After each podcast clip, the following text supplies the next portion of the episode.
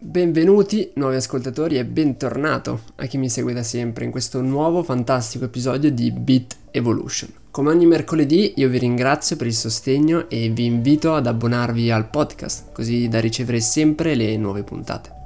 Per i nuovi arrivati sapete che potete trovare altri contenuti di approfondimento su bitevolution.mn.co dove io spero sempre si accenda un dibattito in seguito all'episodio, ma ciò che è veramente importante è fermarsi a riflettere un attimo e condividere i pensieri con gatti, amici, parenti, chiunque vi circonda. Quindi proseguiamo oggi verso un nuovo capitolo, un nuovo argomento che inizia ovviamente subito dopo la sigla.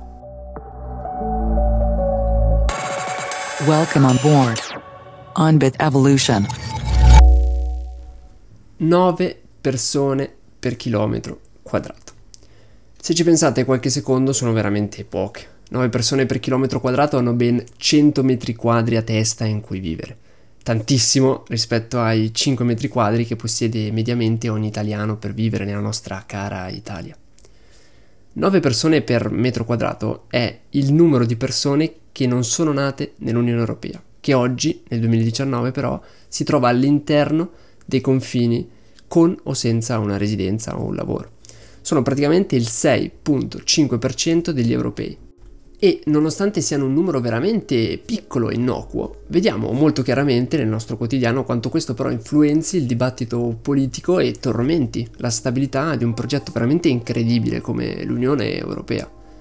Se noi prendessimo tutti gli abitanti dell'Unione Europea, ovvero 500 milioni, e li dividiamo in squadre da calcio di 11 giocatori ciascuna, potremmo giocare allo stesso momento ben 22 milioni di partite.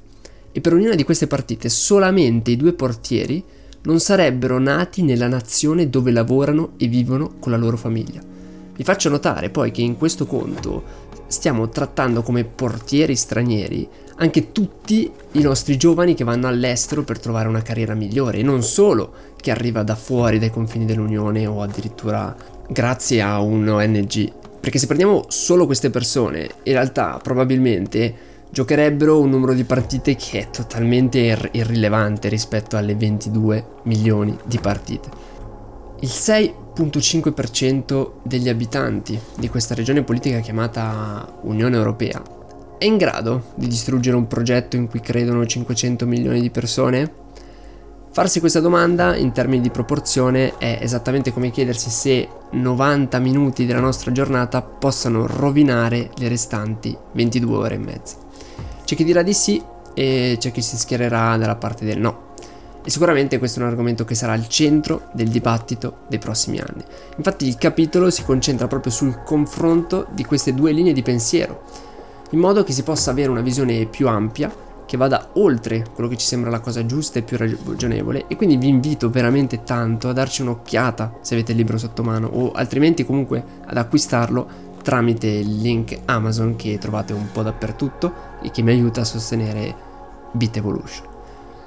Io non credo poi di essere la persona più adatta a rispondere a questa domanda e non ho voglia di inferviare contro chi proprio non accetta la presenza di migranti nel nostro paese. Personalmente non condivido questo modo di vedere la situazione per diverse ragioni, tra cui la mia fede verso i principi su cui si fonda l'Unione Europea e il principio per cui l'accettazione delle differenze per forgiare un destino comune è un percorso eccellente, forse il migliore da seguire. Vi leggo infatti la frase con cui chiude Harari nel suo capitolo. Oggi non è affatto chiaro se l'Europa possa trovare un percorso intermedio che le consenta di mantenere le porte aperte agli stranieri senza farsi destabilizzare da coloro che non condividono i suoi valori. Se l'Europa riuscisse a trovare questo percorso, forse la formula potrebbe essere replicata a livello globale.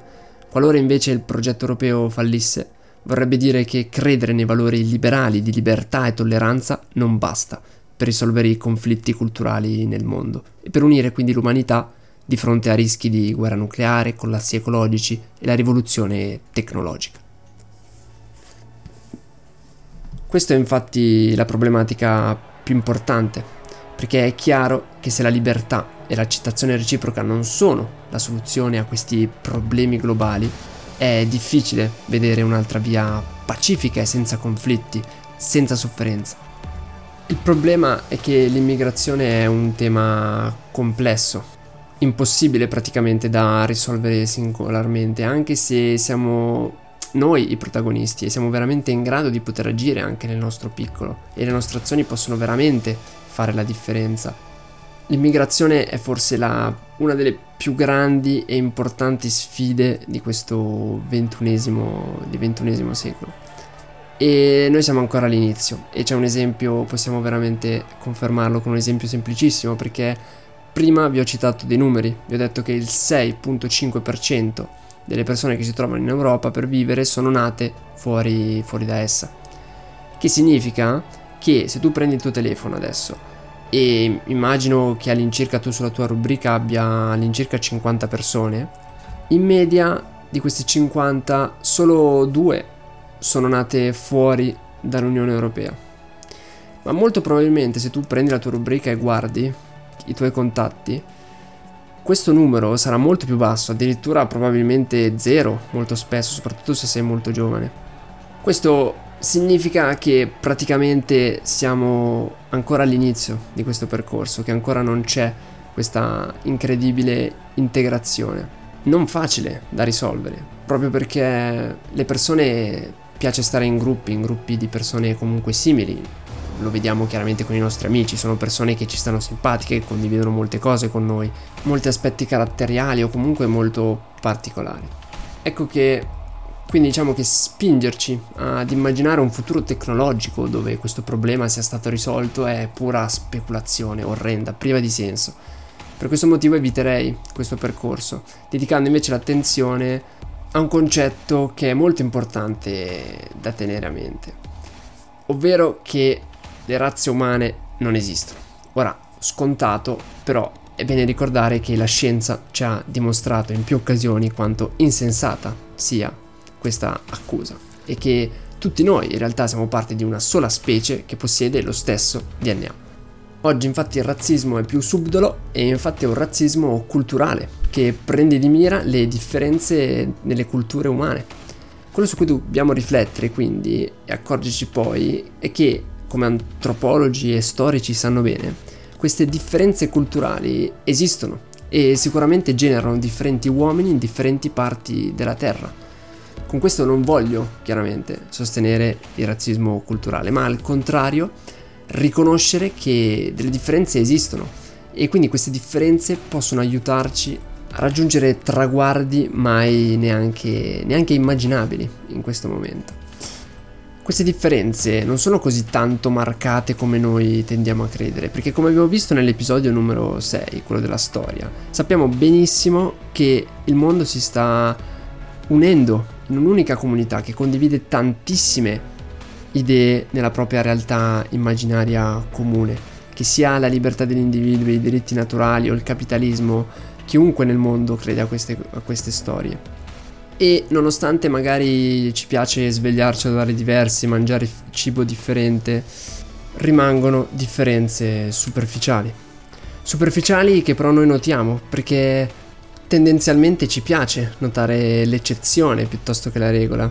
Ci piace notare l'albero quando non c'è più, piuttosto che quando invece era lì davanti a noi, ma essendo la quotidianità non ce ne accorgevamo mai della sua bellezza, della sua altezza. L'immigrazione, così come tante altre sfide globali, ci danno ancora una volta la possibilità di esplorare noi stessi e di conoscerci un po' meglio, per capire che quello che stiamo tentando di difendere quando difendiamo i nostri confini sono le nostre idee, è la nostra realtà immaginaria, come sempre su Beat Evolution, piuttosto che in realtà noi stessi, perché queste persone non vengono qua con lo scopo di uccidere, di farci del male, di farci soffrire.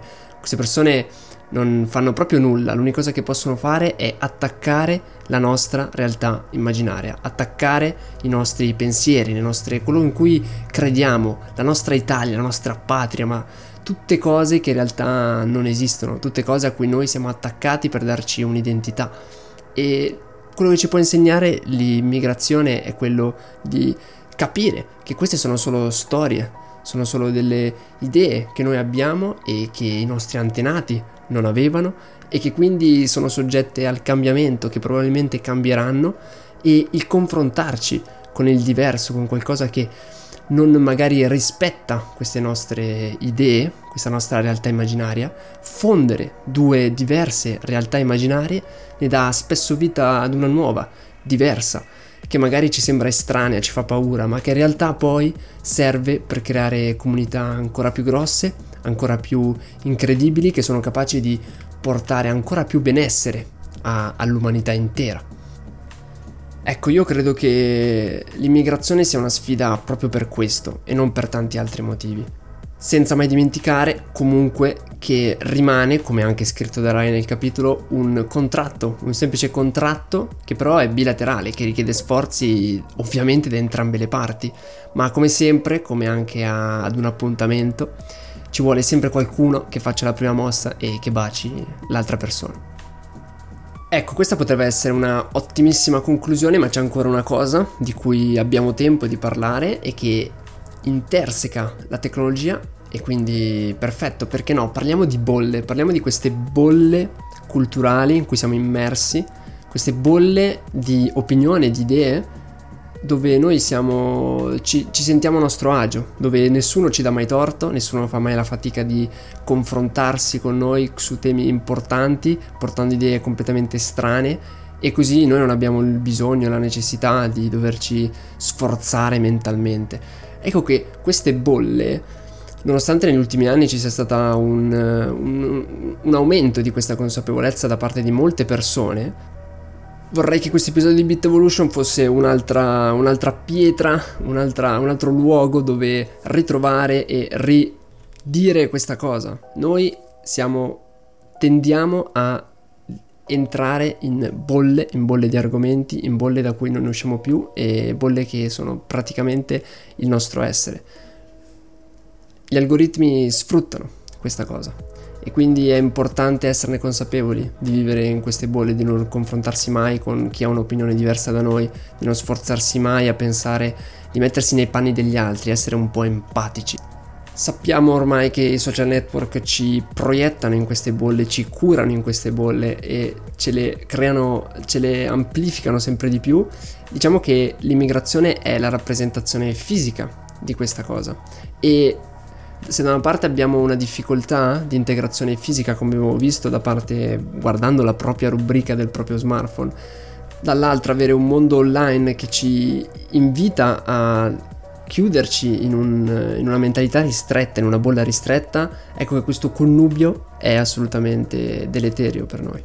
E tra l'altro evidenzia una cosa fondamentale degli algoritmi, gli algoritmi non, non hanno coscienza, non, non, non pensano prima di agire, semplicemente cercano e raggiungono molto spesso i nostri obiettivi. E anche se sono così stupidi nel agire, in realtà sono capaci di condizionarci tantissimo senza che ne, ce ne rendiamo conto. Quante persone sono veramente in grado di capire che si trovano dentro una bolla? Ti faccio un esempio che chiude l'episodio. Prendi, pensa a una cosa che recentemente online vedi molto spesso. Io adesso faccio un esempio con, per dire, i bitcoin. Se io apro i miei social network troverò tantissime persone che continuano a parlare, a dire notizie e cose incredibili su, su questa moneta virtuale. Ecco che in realtà, se io mi sposto e esco per strada e chiedo alle persone eh, cosa ne pensano e se in realtà nella loro vita è così presente il Bitcoin? La risposta sarà chiaramente no, ma io non ne sarò mai consapevole fino a che non esco per strada e vado a incontrare delle persone che non sono nella mia bolla, che è quella online, quella dei miei amici che io trovo sui social network. Ed io dentro la mia testa penserò che tutti ne siano a conoscenza di questa, di questa, nuova moneta, oppure di questo nuovo video, oppure di questa nuova... qualsiasi cosa veramente possiate immaginare, di questa nuova macchina, qualsiasi cosa. E la verità è che non è vero, e la verità è semplicemente che è un algoritmo stupidissimo che ha un solo scopo, quello di farvi restare più tempo possibile sul social network per massimizzare i profitti, ha un solo scopo, non è empatico, non è complottista, non, è, non ha un'anima, non ha niente, semplicemente ha un solo scopo, ecco che nonostante sia uno scopo semplice, banale, che non prende in considerazione tantissime cose, è comunque in grado di chiuderci in una bolla e di cambiare il nostro pensiero. È incredibile ed è importante, secondo me, prenderne sempre di più consapevolezza. Io vi saluto, vi ringrazio ancora per il vostro supporto e vi aspetto ad un nuovo bellissimo episodio.